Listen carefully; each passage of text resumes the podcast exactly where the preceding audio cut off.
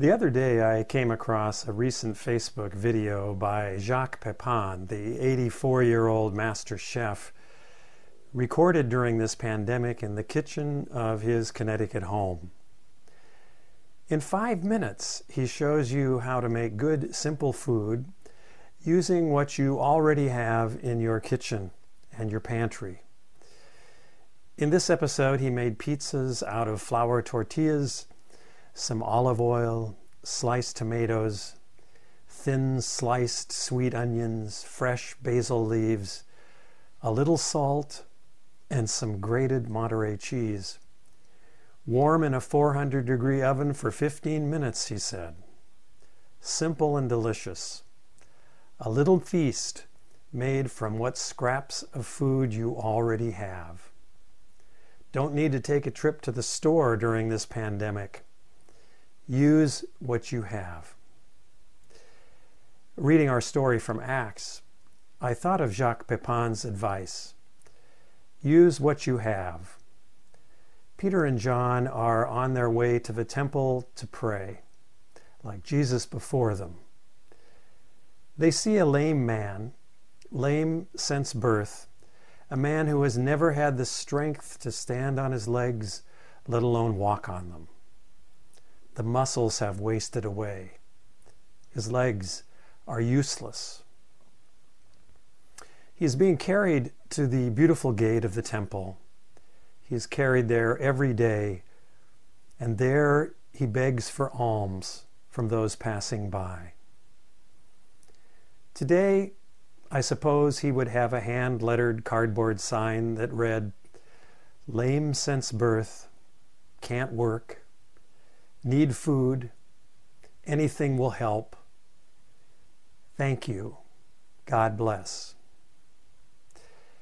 As people walk by, he searches their eyes, hoping they'll look at him and not look away, as people usually do when they walk past a beggar.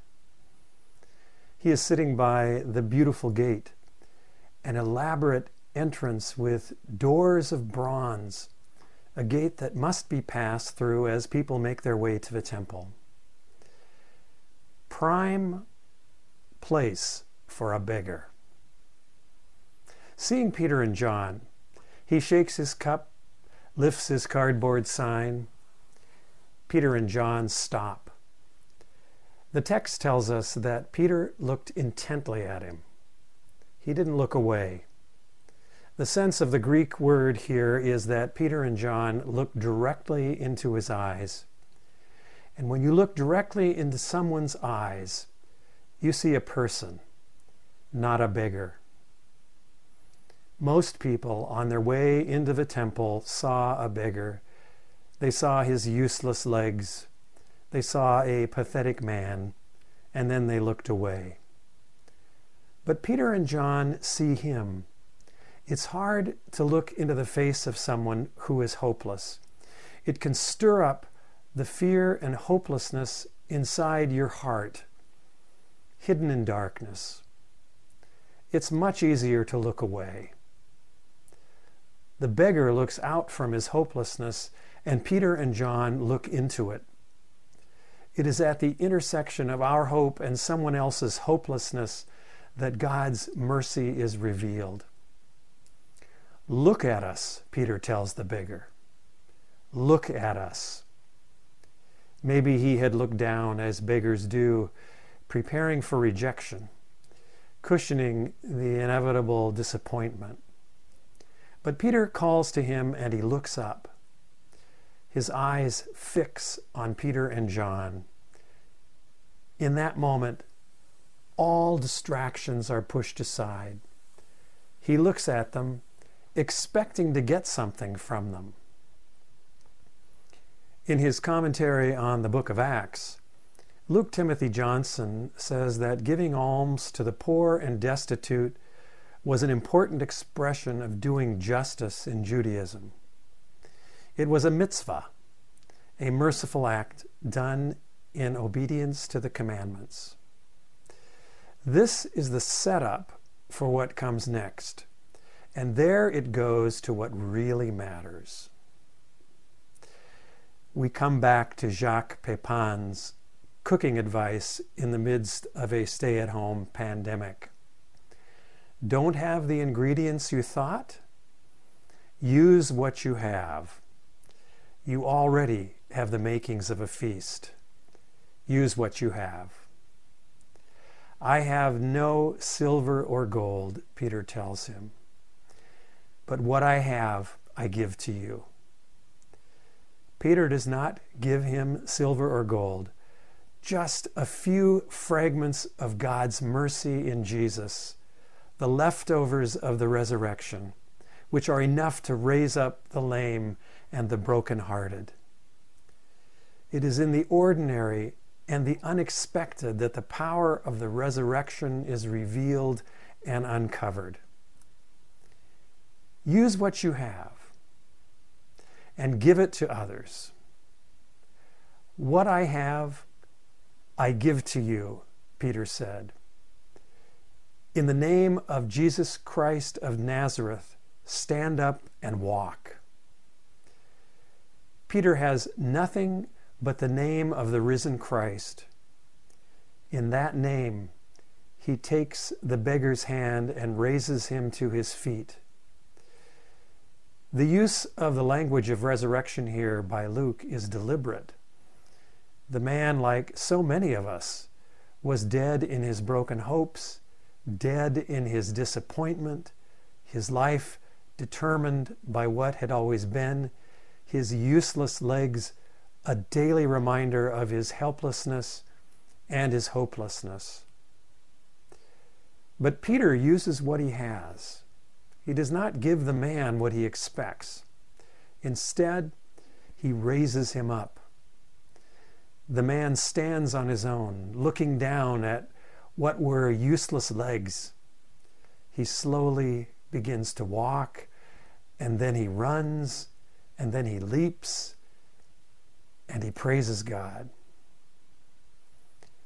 Isaiah, giving hope to those in desolation, tells them they shall see the glory of the Lord, the majesty of God. Strengthen weak hands, make firm feeble knees, he is told.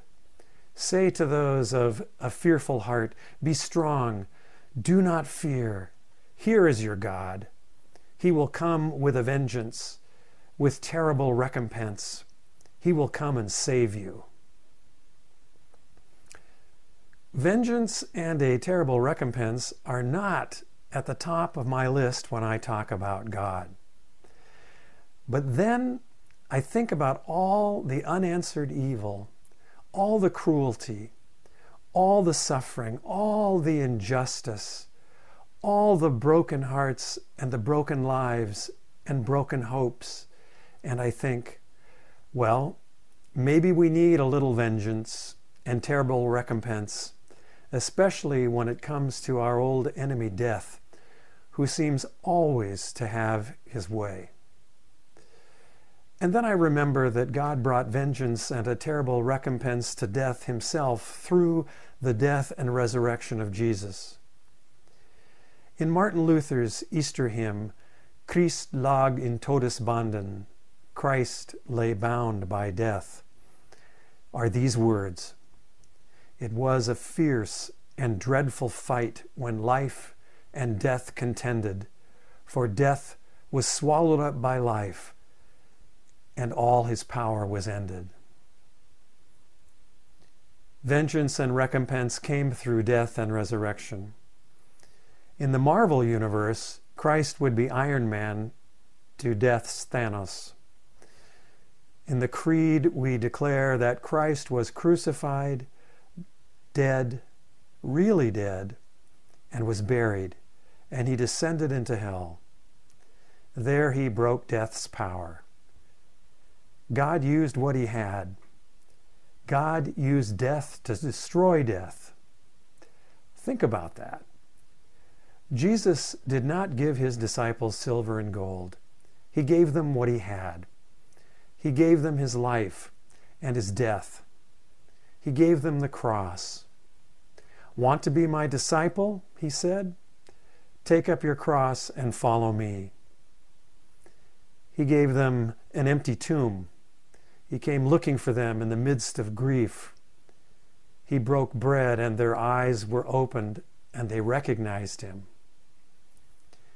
In the midst of this pandemic, remember that. All is not lost. The battle has already been won. Death and suffering will not have the last word. Isaiah says, Then the eyes of the blind shall be opened, and the ears of the deaf unstopped. The lame shall leap like a deer, and the tongue of those who are speechless shall sing for joy. In our reading from Luke's Gospel, John the Baptist sent a couple of his disciples to Jesus to ask him a question Are you the one who is to come, or are we to wait for another? Jesus answered, Go and tell John what you have seen and heard. The blind can see, the lame walk, lepers are cleansed, the deaf hear, the dead are raised, and the poor hear good news. Peter and John's encounter with the lame man in Acts 3 is part of the same story, a reminder of what has already come and what is still to come when you use what you have in the name of Jesus. What I have, I give to you. What you have, God has given to you to give to others. You may not think it's much, but you already have what you need. We live in a world that is wonderful and terrible at the same time, a world filled with joy and intimacy and laughter and love, but also a world of pain and suffering where good people die. And while we might wish we could make bad things go away with a prayer, life isn't like that. I've never made anyone who is blind able to see. I've never made anyone who is deaf able to hear. I've never made someone who is lame walk. I've never cured anyone with a terminal illness. I've never raised anyone from the dead. And I've never before lived through a pandemic. This is uncharted territory for all of us. We have lost control of our lives, at least for now, to something we cannot see. There is at present no cure, no vaccine. We are told to keep to ourselves and keep our wits as best we can we are asked to use our freedom to protect, not endanger each other. Wouldn't it be nice if Peter and John would walk down the street and snap their fingers and make it all go away? But that's not going to happen. Drinking bleach won't do it either. But one thing is certain God has already given us what we need to love each other through the dark unknown. We only need to use what we have. Give that love to each other. In my last quarter of graduate school, I spent 12 weeks as a chaplain at Loyola Medical Center west of Chicago. It was a teaching hospital, a place of critical care and severe trauma and treatments for those who were desperately ill. Death was a part of life at the hospital. I was the chaplain on a cancer unit, and I learned to be with people in their fear and in their dying and in their grieving. I learned to listen. I learned I couldn't fix anything. I couldn't change anything. But I walked with people through the valley of the shadow of death. More days than not, my heart pounded within me. Nothing had prepared me for this. I didn't know what to do. I asked other chaplains what I needed to know about death and dying. They told me I'd find out soon enough. You already have what you need my mentor chaplain, a Jesuit priest, told me. Use what you have. I asked him if he would walk alongside me the first night I was on call. He agreed, but nothing happened that night. Nothing. I didn't need him at all. The following week, he was gone and all hell broke loose. I was alone. There were three deaths that night, two of them at the same time on different floors. I didn't know what I was doing, but I did it anyway. Much to my surprise, I was a refuge for people in the midst of death. The words of my mentor came back to me that night. God has already given you everything you need. Use what you have. The most powerful experience in my chaplaincy happened one night when I was called to the room of a young woman in the last desperate stages of cancer. She took my hand and she held it tightly. She held it so tightly, it was almost as if she believed that if she didn't let go, she wouldn't die. She pulled me toward her, looked into my eyes, and she asked, Why am I dying? I sat there quietly with her. I don't know why you are dying, I said, but you are not alone. I held her hand for a long time until she was ready to let go. What I learned in those weeks was that God will give you what you need when you need it. And when the time comes, use what you have. The most precious gift you can give to others is yourself and in you and through you the presence of Christ. In the days and weeks and months ahead, whatever comes, trust God, love each other, and use what you have. Amen.